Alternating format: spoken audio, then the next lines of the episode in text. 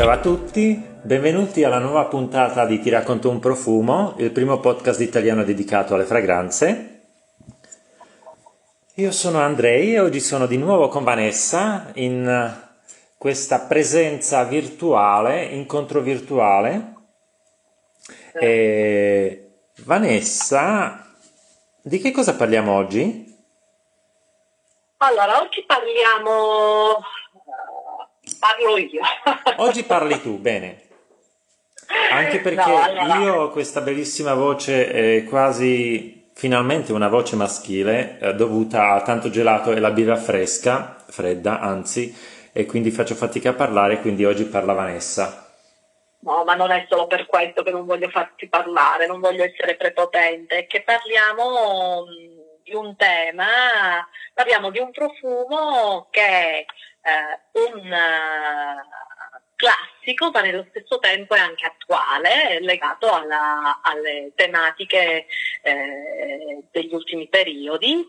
Eh, parliamo oh, dell'emancipazione delle donne, parliamo dell'empowerment, ma più che empowerment, eh, sì, parliamo di emancipazione, no? Eh, Adesso si parla tanto eh, e continuamente, soprattutto dopo il movimento MeToo, del fatto che noi donne guadagniamo di meno, noi donne dobbiamo fare di tutto, eh, facciamo il lavoro anche degli uomini in casa, cioè sono storie vecchie come, come il cucco e purtroppo eh, chissà per quanto altro tempo ne sentiremo parlare, nonostante sono sorti tutti questi movimenti di donne che si, eh, appunto, si appoggiano tra di loro, io penso che cambierà, eh, qualcosa sta cambiando ma non cambierà tantissimo perché comunque certe mentalità sono difficili da sradicare. Ma perché parlo di questo? Perché eh, mi voglio allacciare, appunto, parlando della condizione femminile, agli albori. Eh, voglio parlare eh, dei primi eh, del Novecento, in particolare degli anni venti. A, quel, a quell'epoca, e già adesso guadagniamo poco, eh, dopo che facciamo un figlio dobbiamo, ci dobbiamo ritirare per pensare al nostro, al nostro figlio, se no altrimenti tutto lo stipendio va alla babysitter e poi dobbiamo convivere anche con i sensi di colpo. Oppure se invece andiamo al lavoro e lasciamo al babysitter e gli lasciamo tutto lo stipendio alla babysitter e poi c'è quella che ci dice che cattiva mamma per i figli, insomma qualsiasi cosa noi donne facciamo non va bene. È stato sempre così, ma immaginatevi negli anni 20 che succedeva, che era il Far West eh, le donne erano proprio relegate in un angolino, no? A fare le fattrici e a fare le, le, pulizie di casa. Però proprio negli anni venti eh, qualcosa, tu ci sei, io ti ho già annoiato. No, no, ti ascolto, ascolto con attenzione anche perché sto intuendo dove stai andando a parare, quindi Ah, bene. Allora, eh, a un certo punto, nei primi anni venti, in mezzo a tutte queste donne che sembravano, eh, cioè che non respiravano per via dei corsetti, con questi capelli lunghi due chilometri che si, al, si, si, si, si come si chiama? Cioè, si agghindavano in queste acconciature, per vestirsi ci volevano ancora le ore, insomma in, questo, in questa atmosfera dove comunque le donne eh, non potevano bere in pubblico, eh, non potevano guidare, non potevano fare praticamente nulla, mh, mm, anche quelle eh, più ricche, no? Perché certo. cosa facevano? Si faceva studiare per poi sposare, il, il, il compito di una donna era sposarsi e fare figli. In questo periodo nascevano le flapper, eh, le flapper che cosa erano? Queste donne super anticonformiste eh, che sfidavano le regole della società, no? eh, erano donne che bevevano alcolici anche in pubblico, fumavano in pubblico, cose impensabili, mm-hmm. guidavano le automobili da sole e gli piacevano violare le norme sociali e della morale del, del tempo, no? Queste donne, le flapper, nascono nel periodo dei Roaring Twenties, no? gli anni ruggenti. E erano donne eh, che ostentavano un disprezzo per il comportamento da brava ragazza ben educata. Mm? Mm. Eh, erano donne che furono le prime a mostrare le caviglie in pubblico indossando abiti e gonne più corte e soprattutto furono donne che eh, praticamente eh, che cosa cioè, pensa il simbolo per eccellenza delle donne, no? che ancora adesso è difficile per una donna tagliarsi i capelli corti, no? sembra una sì. tragedia ci sono donne che per tutta la vita hanno lo stesso taglio di capelli lungo e quando vanno dal parrucchiere stanno con l'ansia se gli dicono di spuntare perché se gli fa 4 cm invece di 2 mm vanno in sbattimento. E queste qua negli anni 20 pensa di passare da capelli lunghissimi, eh, parliamo anche di uh, gente che li aveva uh, fino alle cosce, a tagliate, a fare il caschetto. In quel periodo ci furono i, il, il, taglio famoso a caschetto, sì. no? E le flapper praticamente non volevano, uh, rifiutarono il corsetto, hm?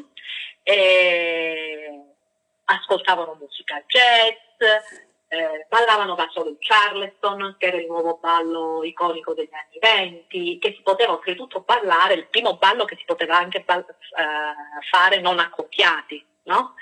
E, e quindi eh, se all'inizio queste donne crearono scandalo, no? Poi a un certo punto il loro look divenne di moda e che anche le donne diciamo più rispettabili iniziarono a, a vestirsi come le flapper. Eh, sì. ah.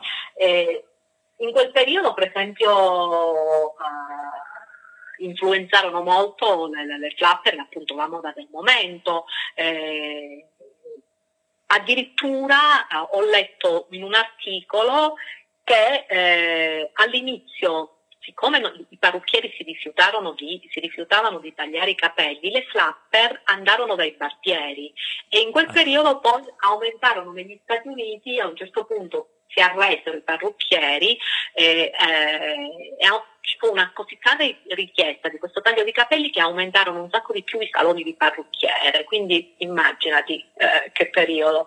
Eh, le più famose flapper erano uh, delle attrici, no? che mm-hmm. poi fecero di questo look uh, un loro look iconico, che era la Louise Brooks, non so se te la ricordi, eh, il famoso caschetto a cui poi si è ispirata anche Valentina, il, il Valentina di Crepax, no? il sì. famoso caschetto, ecco, lei. Allora, in questo periodo, oltretutto alle flapper eh, hanno dato origine anche a un'icona negli anni 30 che era la Betty Poop, quel sì. cartone in bianco e nero, cartone animato. E in questo periodo, quindi molto di fermento, dove le donne iniziavano appunto a dire ci sono pure io, voglio fare le cose che fanno gli uomini, eh, le donne appunto prendono anche i diritti degli uomini, tra cui il fumare in pubblico. Fumare in pubblico eh, appunto era considerato eh, poco eh, chic per una donna, per cui che cosa succede? Che negli anni 20, nel 21, viene eh, lanciato un prodotto, che cos'è questo prodotto? Delle, eh, in due forme, bustine profumate, da mettere in quegli astucci meravigliosi dove venivano messe le sigarette, sì. Quelli che trovi ogni tanto vintage, che sono, sono, quelli di metallo, bellissimi, oppure l'altra forma di questo profuma, bustine profumate per, per sigarette era uh, una bottiglietta con una bacchetta che potevi far scorrere lungo la sigaretta, così quando la fumavi eh, rilasciava anche questo odore. E che cos'era questo? Si chiamava questo, questo, questo diciamo, profumo per sigarette, si chiamava Abanita e fu lanciato nel 1921 da una maison, da una maison che era già famosa di fragranze che si chiamava Molinar che tu conoscerai perché sei un patito dei vintage di Molinari, giusto? Sì, perché hai visto le foto che ti ho mandato della mia mini collezione dei Molinari, sì. Eh, è uno dei, dei brand uh, di cui so che sei appassionato e oltretutto un bellissimo brand. È un bellissimo brand, è un brand storico eh, e questo, eh, parlando appunto di Abanita, che cosa succede? Che appunto nasce come eh, profumatore per sigarette, ma poi cosa succede? Che eh, inizia, eh, le donne iniziano ad usarlo non solo per profumare le sigarette perché era molto buono, ma come eh, eh, se lo mettevano addosso praticamente. Sai come certe volte quelle fragranze che nascono d'ambiente e poi sono così buone che la gente se le sfrutta sui vestiti. Sì, io lo faccio prende... spesso. Ecco, e poi il brand è costretto a fare il profumo praticamente. Ecco, um, la Molinar decise quindi di lanciare il, di farlo diventare un profumo, no? E, e, la cosa interessante è che questo profumo venne lanciato esattamente lo stesso anno di Chanel numero 5, quindi il 1921 è un anno che vede uscire due profumi super interessanti. Numero uno, oltretutto, eh, cioè sono due profumi iconici, ognuno a suo modo, mm-hmm. oltretutto Abanite è stato il primo orientale, se non sbaglio. Mm la prima fragranza orientale che contenesse il vetiver, che era una, un ingrediente maschile. Allora, eh, oltretutto pare, pare, si dice, eh, che come, vabbè, si sa che mh, mm, Chanel, il suo caratteristico odore del numero 5 è stato un sopradosaggio degli ingredienti, che era l'aldeide, la C11, pare che per Vanita ci secondo appunto le leggende, ci fu pure uno sbaglio, cioè un sovradosaggio di, anche di vetiver. Poi, sarà vero, non sarà vero. Sta di fatto che questo profumo divenne subito famoso, subito amato e venne dif- definito anche il profumo più tenace del mondo. Questa era la pubblicità dell'epoca eh, che descriveva appunto il profumo. quindi eh, è un, è un profumo che ancora adesso è un profumo molto persistente, ma altra cosa bellissima di questo profumo è la uh, bottiglia in cui dall'inizio no, è stato custodito il profumo, che è una bottiglia disegnata dalla LIC con sì. delle ninfe. Stupenda. Mm? Bellissima. E Esiste nelle versioni moderne sia in nero sia in, um, in bianco per l'Espiri, mi sembra, giusto? Sì, assolutamente sì, ed è una bottiglia ancora di uno chic incredibile. È un profumo classico che naturalmente nel corso del tempo comunque ha avuto delle, delle riformulazioni, perché comunque man mano, cambiando anche le regole e aumentando uh, eh, con i problemi degli allergeni, sono state eliminate tutta una serie di ingredienti per essere utilizzati nel profumo, quindi è cambiato, però mantiene la sua uh, sontuosità. Mm? E, è un profumo secondo me che è bellissimo sia per un uomo, nonostante è nato come profumo da donna, è un profumo che è bellissimo, uh, che funziona anche su un uomo. E anche eh, mio padre quando l'ha sentito, poi ha visto la bottiglietta nera, eh, non pensava eh, fosse la donna e, e, praticamente mi ha detto ah voglio questo profumo, me lo dai e sono stato costretto a darglielo, anche perché gli stava bene. Allora, eh, tu lo conosci, no? E, e bene o male tu hai sentito anche le versioni vintage. Io ho allora, un paio di versioni vintage, sì. Di, di, che, di che, anni?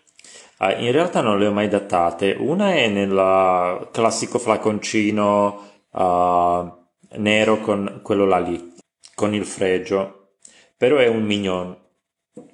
E l'altra invece è un flaconcino in vetro, in cristallo trasparente con il classico stopper, quindi senza spray, il, il tappo in vetro con il quale si applica. Non ha nessun tipo di disegno, soltanto un'etichetta con su scritto Abanita Molinar. Sì, perché poi ho visto nelle vecchie pubblicità vintage che si trovano eh, online dei cambiamenti, no? Mm, sì. Anche nel packaging, anche se l'ho iconico è questo qua. Allora, mh, mm, è un profumo sicuramente classico, eh, è un profumo che eh,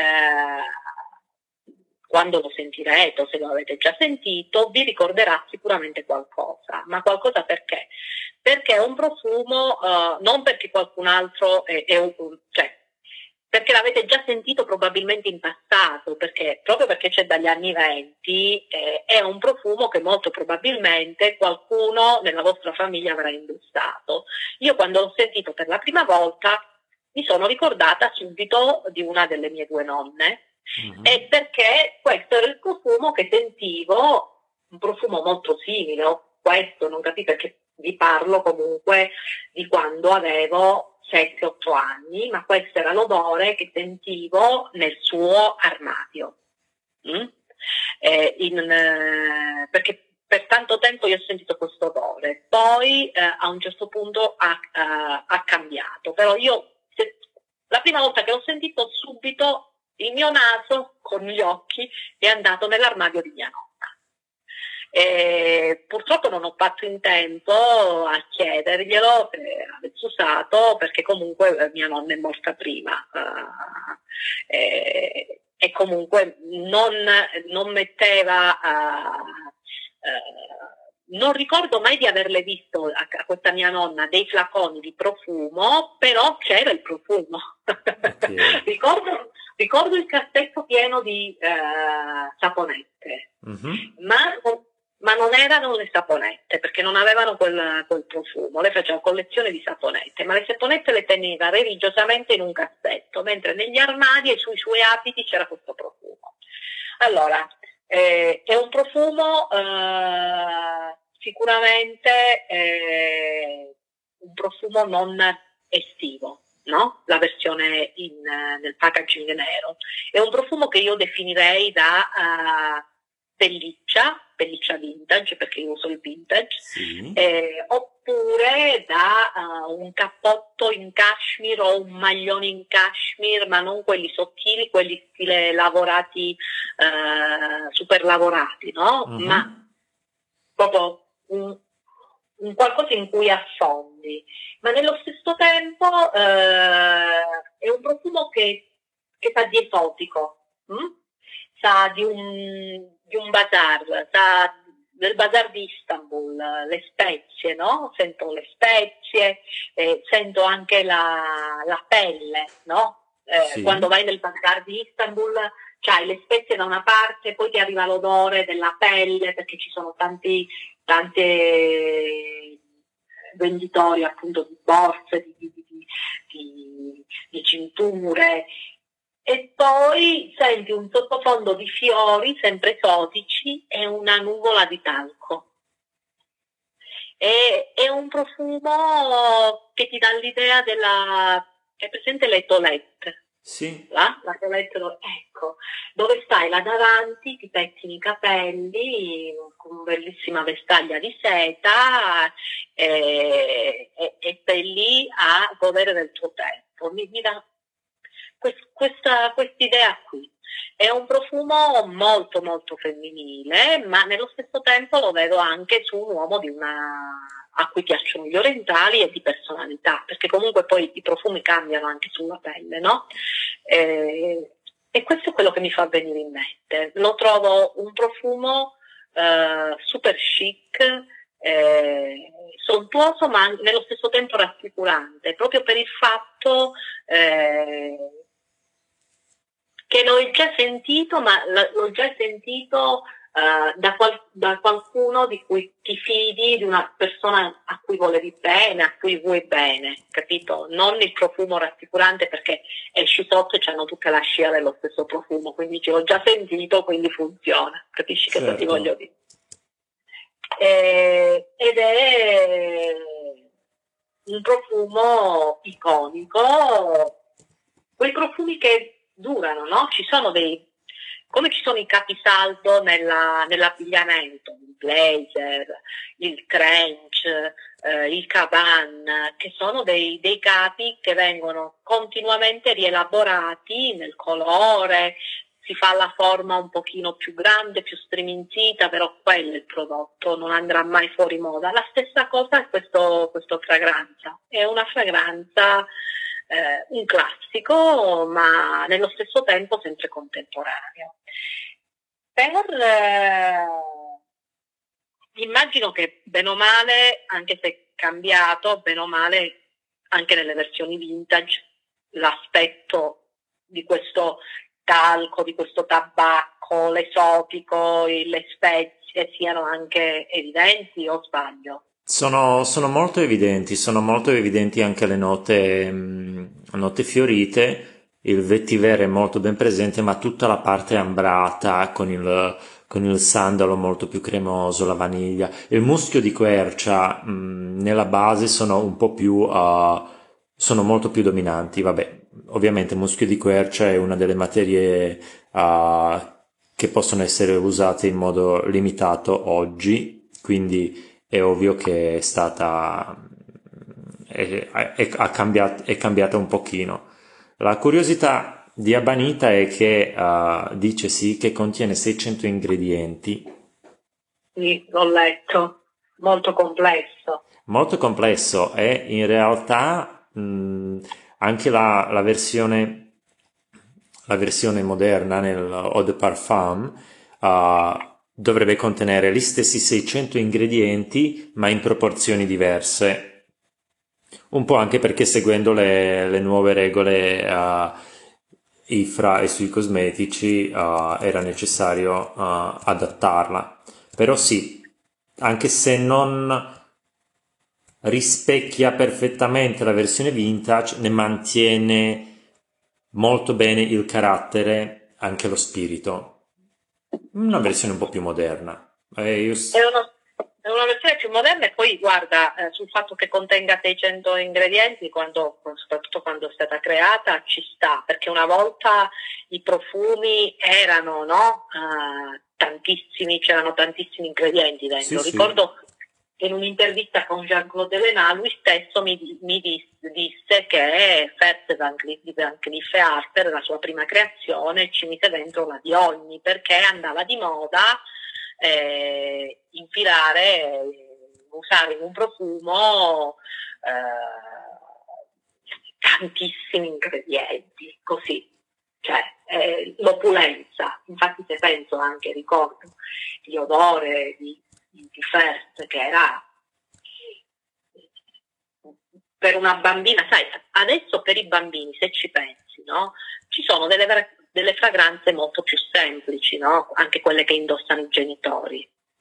Sia tra i commerciali, sia tra la nicchia, perché anche nella nicchia ci sono le fragranze più piagione, no? Quindi, eh, ma una volta, secondo me, i profumi erano veramente no? Ma narcotici assai, qualsiasi profumo. Io ricordo appunto il, il first per me fu uno shock olfattivo, ma anche opium, avevo 6-7 anni, anni, una cosa del genere, e, e, ed erano too much per me, mentre adesso un bambino, una bambina sarà perché ci sono molte note fruttate, molto golose, quindi sono anche per l'olfatto dei bambini sono più accattivanti di come lo erano, no? Poi pensa sì, sì. appunto negli anni 70 ancora si usavano molte note, penso che lo pippetto forse ancora si usava, quelle note più animali, animaliche, ma cioè, si usavano tantissimo gli orientali, se pensi negli anni 70 il, pagiu, il pagiuli non è semplice come, come nota per un bambino. No, assolutamente no. E, allora, se a Banita, appunto, uh, la versione noir, la versione nera, è, il packaging nero è molto eh, autunno-inverno, perché proprio dà il completamento all'outfit avvolgente, morbido, coccolone, caldo, Invece il, la versione abbanita l'Esprit, che è stesso packaging con le ninfe eh, bianca, è una versione invece più eh, luminosa, più calda, da, ma quel caldo da eh, estate, eh, scusami, da sole sulla pelle. Mm? Sì. Sai che non l'ho mai eh, sentito l'Esprit? Eh, te lo devo far sentire pure lui l'Esprit, assolutamente. Eh, perché se ci pensi comunque nella, nella versione eh, classica, eh, oltre appunto la, la, la vaniglia, il muschio, il muschio di quercia, i fiori sono il, il lilla, il rizomadiris, gelsomino, lang lang, rosa, no? Sono dei bei fiori eh, corposi. Qui nella, nella, nell'Esprit invece c'hai la mimosa che diciamo è più, più gentile, no? Uh, hai meno fiori. Hm? E, e, sono dei fiori più, più, più, light, diciamo. La rosa non è così narcotica, okay. è un profumo sempre eh, che si fa sentire, no? Non è un floreale trasparente, però è un, un floreale caldo, un floreale eh, in cui eh, lo sto sentendo, eh? Eh, sì, per sentire le differenze. Perché nella, nella, versione nera sento molto di più la parte talcata, uh-huh. che qui, qui è più fiori, io sento più la parte dei fiori. Eh, è un profumo decisamente eh, più luminoso, più ehm, leggero, no? ma non leggero etereo, cioè, rispetto alla, alla, alla, versione classica, che più... Eh, allora ti faccio un esempio con i vestiti, appunto. Uh, Abbanita, uh, Abbanita è da uh, maglione, cappotto di cashmere, pelliccia vintage, mentre l'Esprit, Abanita l'Esprit, è più da eh, giacca in cotone, ma no, neanche giacca, io lo vedo più con, con un bell'abito, un bell'abito eh, magari con la gonna a corolla a larga eh, e lo vedo come è una, è una, femminilità più giovane, mentre invece la Banita è una femminilità più matura. Questo mi fa venire in mente. Sono due donne diverse, a, a, diverse età. Ok.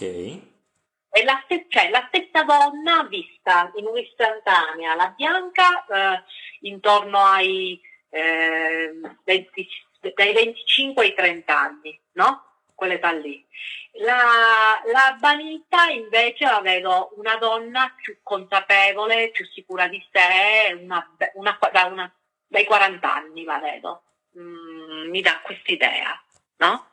E sono, sono le, le, due donne. La, la prima parte, la più giovane, spensierata e poi la donna, non direi matura perché mi fa pensare, ma una donna più consapevole, una donna, una donna, una, una donna più, più consapevole, una donna più che sa, che ha già fatto le sue scelte, eh, che sa quello che vuole, questo. Però sono due profumi eh, sicuramente per chi ama le fragranze, la, la banita per chi ama gli, gli orientali, la, la, la banita l'esprit per chi ama i floreali, eh, secondo me eh, ci stanno tutto, cioè sono due, due, due profumi perfetti, no?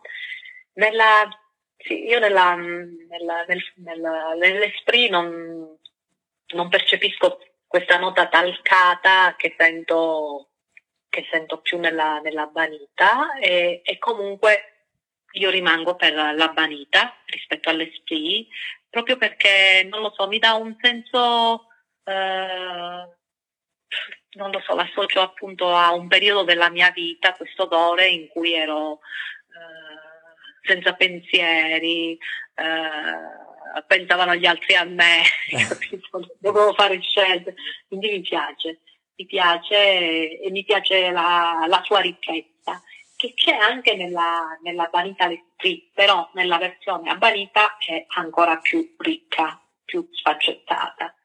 Comunque mi piace tantissimo uh, il packaging, mi piace il, il, profumo e mi piace molto la storia perché è, è legata al mondo femminile e ai passi che man mano ha fatto per guadagnarsi il suo posto al sole e la considerazione in un mondo dove ancora eh, dominano i maschi, purtroppo. Sì. Diciamo, Speriamo. Diciamo Quindi. che il profumo, mm, che la banita non è soltanto un, un, profumo storico, ma è profumo, un pezzo della storia. Sì, assolutamente, assolutamente è un pezzo di storia. Sì. Be- mm, allora, io concordo con te. Mm, Abanita uh, è davvero molto, molto ricco, molto, molto profondo. Mm, forse anche per, per tutto, il, non solo per le note, ma anche per il contesto storico e quindi uh, tutto quanto che si porta, il messaggio che si può portare dietro come fragranza. Ma lo trovo anche molto sensuale e molto. Mm, molto, molto moderno anche nella sua versione vintage. Uh, purtroppo non ho mai sentito uh, l'Esprit, ma non ho mai sentito neanche la Cologne. La Cologne non l'ho sentita neanche io, ma rimedieremo. L'Esprit rimediamo quando, quando ci vediamo, anche quello. Eh, io, io l'ho, l'ho, l'ho banita in nero fino a quando non, non l'ha portato via eh, il mio papà che si è rubato, mm. l'ho, l'ho, usato, l'ho usato tantissimo, cioè io era come se, come se quando esci d'inverno devi avere la sciarpa, no? Ti metti la sciarpa, sì. l'ultimo gesto, dopo la sciarpa mettevo quello, perché mi faceva, mi faceva calore, mi faceva uh, cocooning, quindi era l'ultimo gesto uh, prima di uscire. E poi ti dirò, alcune volte l'ho usato anche nelle giornate più calde perché a me piacciono i profumi, anche gli orientali eh, d'estate o le ambre, perché sulla pelle eh, calda eh, hanno una sono diversi, diciamo, da, da, da, dalle, danno hanno una, come si dice, una, un'evoluzione diversa che è comunque interessante rispetto sì. alla, no? Sì, sì, concordo, anch'io lo faccio spesso, che d'estate uso le fragranze um, orientali o comunque le fragranze un po' più corpose perché trovo che con caldo si aprono molto meglio e invece tendo a utilizzare d'inverno spesso le fragranze agrumate proprio perché me le riesco a godere più a lungo. Eh, da una parte è vero, perché per esempio su, me, su di me gli agrumati d'estate sulla pelle non funzionano per nulla li, li distruggo, li rendo acidi, mentre invece effettivamente d'inverno è diverso, eh, le stranezze. Bene, allora abbiamo scoperto un classico della profumeria che ha, ha più di un, ha quasi un secolo, no? Eh sì, effettivamente sì.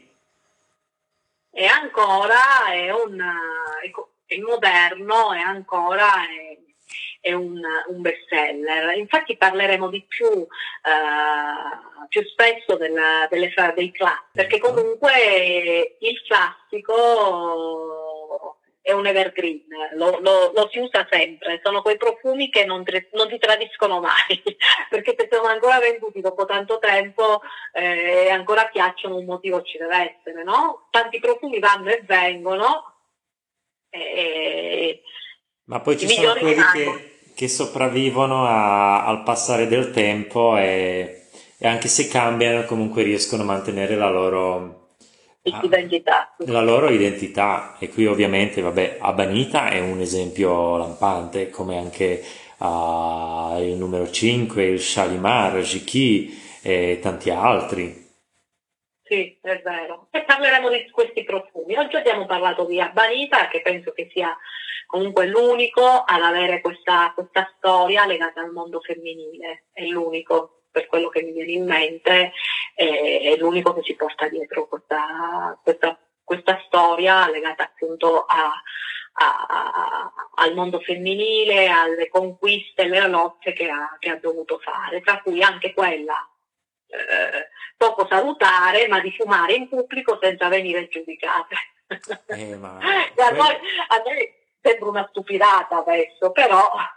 È stata una conquista, effettivamente è stata una conquista. Non penso che molte persone sappiano della storia e del contesto storico in cui sono nate alcune fragranze e di cui uh, sono, state, sono diventate simbolo. È vero, è vero, e infatti non glielo diremo. Ecco. Quindi se, avete curiosità eh, scriveteci a ti racconto un profumo chiocciolagmail.com o sui nostri canali social, Instagram e Facebook.